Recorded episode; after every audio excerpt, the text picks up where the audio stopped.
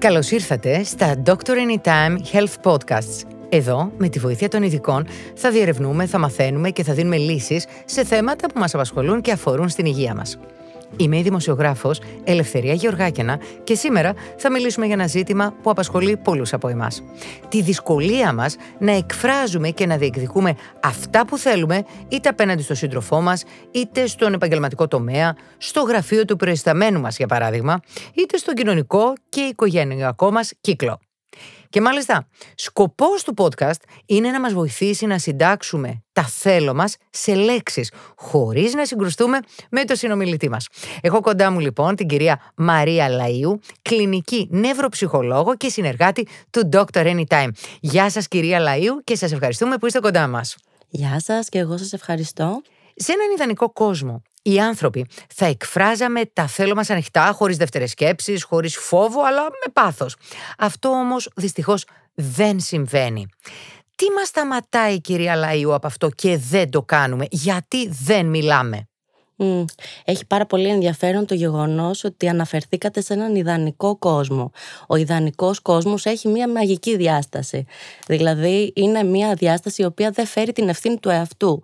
Αν όμως στρέψουμε το φακό σε εμάς και πούμε πώς θα μπορούσε να είναι ένας ιδανικός κόσμος, θα μπορούσε αυτός να είναι ένας εσωτερικός ιδανικός κόσμος, όπου εμείς θα είχαμε επαφή με τα συναισθήματά μας. Κάτι το οποίο δεν μας επιτρέπεται εύκολα στη σημερινή κοινωνία. Αχ, τι ωραίο, γιατί έχουμε μάθει από πολύ μικρά παιδιά να καταπιέζουμε τα συναισθήματά μας. Ναι, το έχουμε μάθει αυτό, ε, διότι και οι φροντιστές μας δεν, δεν είχαν τη δυνατότητα πολλές φορές να έρθουν σε επαφή με τα δικά τους.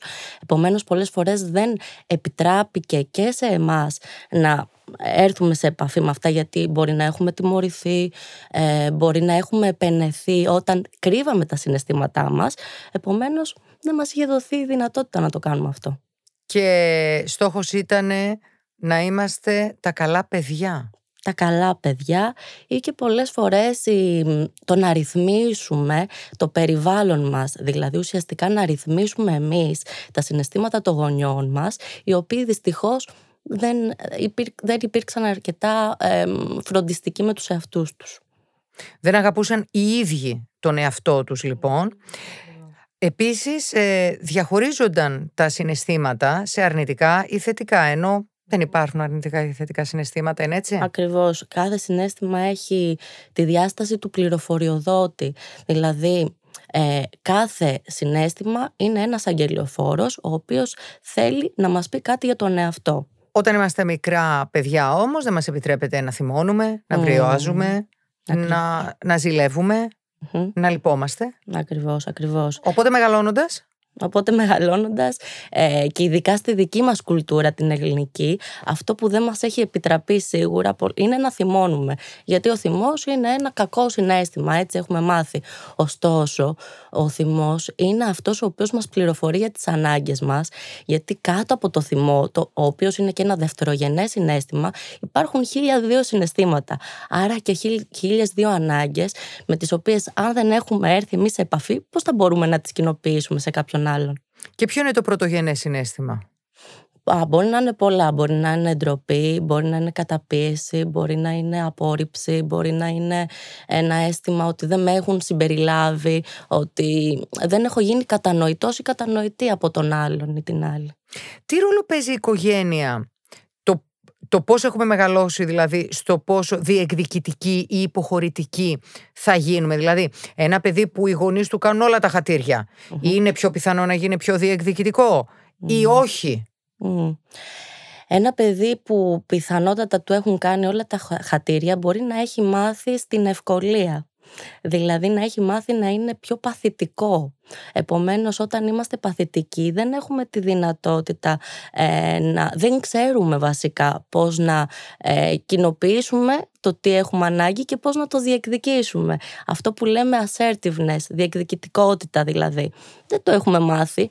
Έχουμε μάθει να είναι εύκολα τα πράγματα. Επομένως...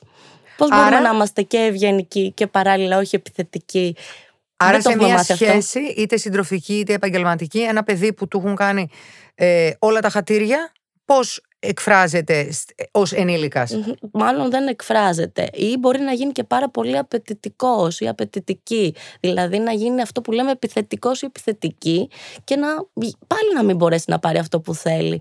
Ε, ή να καταπατήσει τα δικαιώματα των άλλων ε, με αποτέλεσμα η σχέση να γίνει αυτόματα τοξική. Απ' την άλλη όμως ένα παιδί που δεν το άκουγαν ως παιδι ε, ή το τιμωρούσαν, μήπως αυτό το παιδί ως ενήλικας δεν θα μάθει να μιλάει και να εκφράζεται; Ε, ένα, ένα παιδί το οποίο δεν το άκουγαν ε, μπορεί να, να γίνει ένας θυμωμένος ενήλικας δηλαδή να έχει, ε, να έχει έρθει σε επαφή πάρα πολύ με το θυμωμένο παιδί μέσα του επομένως μπορεί να γίνει πάρα πολύ επιθετικός ή επιθετική. Και πάλι όμως δεν θα πάρει αυτό που θέλει. Ή αν το πάρει θα έχει κόστος αυτό που είπαμε και προηγουμένως. Πώς μπορούμε να μιλάμε; Δηλαδή είναι μια τέχνη τελικά το να διεκδικείς αυτό που θες mm χωρίς να τσακωθείς; Ακριβώς. Ουσιαστικά αυτό που δεν έχουμε μάθει είναι πώς να διαφωνούμε επικοδομητικά ή να μάθουμε πώς να συγκρουστούμε επί της ουσίας. Δηλαδή, μπορούμε να διαφωνούμε, αλλά παράλληλα να είμαστε και ευγενικοί και να μην καταπατάμε τα δικαιώματα των άλλων. Αλλά αυτό δεν το έχουμε μάθει. Δεν υπήρχε κάποιο τέτοιο μάθημα ούτε ε, στο σχολείο, αλλά ούτε και οι γονείς μας μπορεί να είχαν την πολυτέλεια από τη δική τους οικογένεια που δεν είναι και πολυτέλεια, είναι το αυτονόητο, αλλά να μην έχουν μάθει πώς να το κάνουν. Επομένως, ούτε εμείς έχουμε έρθει σε επαφή με αυτό. Ο πιο βασικός λόγος όμως που οι άνθρωποι δεν μιλούν για αυτά που τους ενοχλούν και δεν συγκρουονται είναι γιατί θα χάσουν την ηρεμια ε, φοβούνται ότι μπορεί να χάσουν τον άλλον ή ναι, ότι δεν θα συμπεριληφθούν οι ανάγκες τους, ότι θα απορριφθούν, ότι θα χάσουν την αποδοχή. Επί της ουσίας, όλο αυτό που έχουμε ανάγκη είναι να αγαπιόμαστε από τους άλλους. Οπότε, ένας άνθρωπος που δεν μιλάει και τα κρατάει μέσα του, ε, φοβάται ότι δεν θα τον αγαπάει ο απέναντί του. Ακριβώς. Εάν τα πει. Ή δεν θα εκτιμηθεί σαν άτομο. Γενικά αυτό που, που συμβαίνει είναι ότι όταν σε, ένα, σε μια αλληλεπίδραση ε, νιώσουμε απειλή ε, επί της ουσίας ε, κρυβόμαστε σε ένα, σε ένα βολικό επίπεδο το οποίο έχουμε μάθει ότι είναι ασφαλές. Δηλαδή, αν έχουμε μάθει ότι είναι ασφαλές ε, να μην μιλάμε για τα συναισθήματά μας και για τις ανάγκες μας, δεν θα το κάνουμε αυτό. Γιατί θέλουμε να αποφύγουμε τον πόνο. Κανένας άνθρωπος δεν θέλει να πονάει. Επομένως. Τον πόνο της σύγκρουσης. Το πόνο της σύγκρουσης και τον πόνο της απόρριψης. Δηλαδή, ουσιαστικά ότι δεν θα ακουστεί έτσι κι αλλιώς αυτό που θα πω. Επομένως, δεν θα το πω καν. Ο πόνος όμως της καταπίεσης των συναισθημάτων και των θέλω μας δεν είναι μεγαλύτερος. Ακριβώς. Ε, ε, ε, επί της ουσίας πονάμε περισσότερο έτσι. Αλλά δεν έχουμε έρθει σε επαφή με αυτό ή πολύ, πολύ, ή πολύ απλά μπορεί να μην έχουμε ακόμα διαμορφώσει το κουράγιο που χρειαζόμαστε προκειμένου να μπούμε σε αυτή τη διαδικασία. Και όταν κάποιος μπει με αυτό το κουράγιο σε μια ψυχοθεραπευτική συνθήκη, τότε τα αποτελέσματα θα είναι πάρα πολύ καλά και ελπιδοφόρα για εκείνον ή εκείνη. Χρειάζεται κουράγιο ή αυτογνωσία και πραγματικά να νιώθεις σίγουρος και να αγαπάς τον εαυτό σου ώστε να μπορέσεις να εκφράσεις και τα θέλω σου στον απέναντί σου. Μέσα από την αυτογνωσία και την ψυχοθεραπευτική διαδικασία διαμορφώνεται και το κουράγιο. Είναι σαν να, δημιου... να διαμορφώνεις ένα εσωτερικό περιβάλλον όπου χρειάζεται να υπάρχει και το κίνητρο. Και το κίνητρο από το κουράγιο και από το ουσιαστικά και από το άγχος γιατί μπαίνουμε σε μια αγωνία όταν μπαίνουμε σε μια ε, διαδικασία ε, αυτογνωσίας και αυτή η αγωνία είναι επικοδομητική. Το άγχος δεν είναι πάντα κάτι κακό όπως και όλα τα προηγούμενα που είπαμε. Για πάμε όμως να μιλήσουμε συγκεκριμένα Γιατί μας παίρνει και η μπάλα εντός εισαγωγικών της καθημερινότητας. Βρίσκομαι σε μία σχέση ε, συντροφική, ε, είμαι πολύ ερωτευμένη, όμως ε, δεν εισακούονται οι ανάγκες μου. Θέλω να κάνω κάτι άλλο εγώ, ο σύντροφός μου δεν το ακούει. Ε, καταπιέζομαι, αλλά δεν μιλώ γιατί μάλλον δεν ακούγομαι, αλλά βασικά δεν μιλώ γιατί φοβάμαι τον χάσω. Ναι. Τι κάνω; Ε, εκεί είναι πρώτα να, να, να βγούμε από το, από το πέπλο της ενοχής. Γιατί τις περισσότερες φορές είμαστε πάρα πολύ ενοχοποιημένοι. Και όταν έρθουμε σε επαφή με αυτό και καταλάβουμε ότι για όλα δεν είμαστε εμείς υπεύθυνοι, αλλά υπάρχει και υπευθυνότητα από την πλευρά του άλλου, ε, πρώτα μιλάμε για αυτό το οποίο ε, μας προβληματίζει και περιμένουμε και να, ε, να αναλάβει και την ευθύνη και η άλλη πλευρά. Αλλά αυτό που μας εμποδίζει σε πρώτη φάση είναι η ενοχή. Όταν φύγουμε από αυτό το πέπλο, ερχόμαστε σε επαφή με την ευθύνη του εαυτού μας, αναλαμβάνουμε την ευθύνη, ε, συγκεκριμενοποιούμε αυτά που θέλουμε να πούμε, γιατί επί της ουσίας και μια πίτσα να θέλουμε να παραγγείλουμε, ε, πρέπει να ξέρουμε ακριβώς τι θέλουμε. Ε, τα υλικά, το την ώρα ε, το ζυμάρι, τα πάντα το, τα διαμορφώνουμε. Έτσι διαμορφώνουμε και αυτό που θέλουμε να πούμε και στην άλλη πλευρά.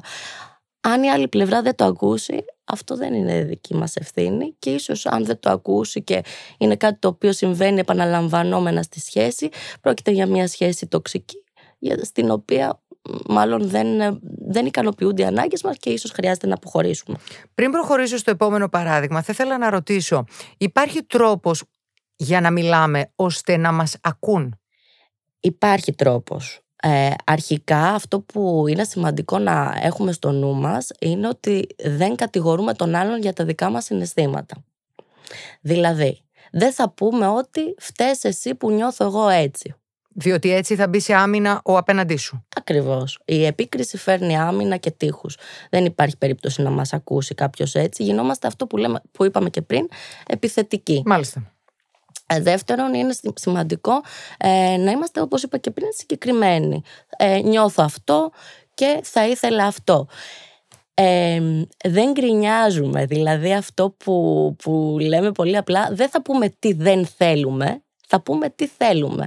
Γιατί έτσι δεν θα ακουστούμε, αν δεν το κάνουμε συγκεκριμένο αυτό το οποίο ε, χρειαζόμαστε. Ο απέναντι δεν είναι μάντης και δεν έχει την μαντική αυτή ικανότητα να διερευνά και να μαντεύει τι εμείς έχουμε ανάγκη, ούτε detective είναι. Επομένως είναι σημαντικό να του δώσουμε το μήνυμα το οποίο θέλουμε.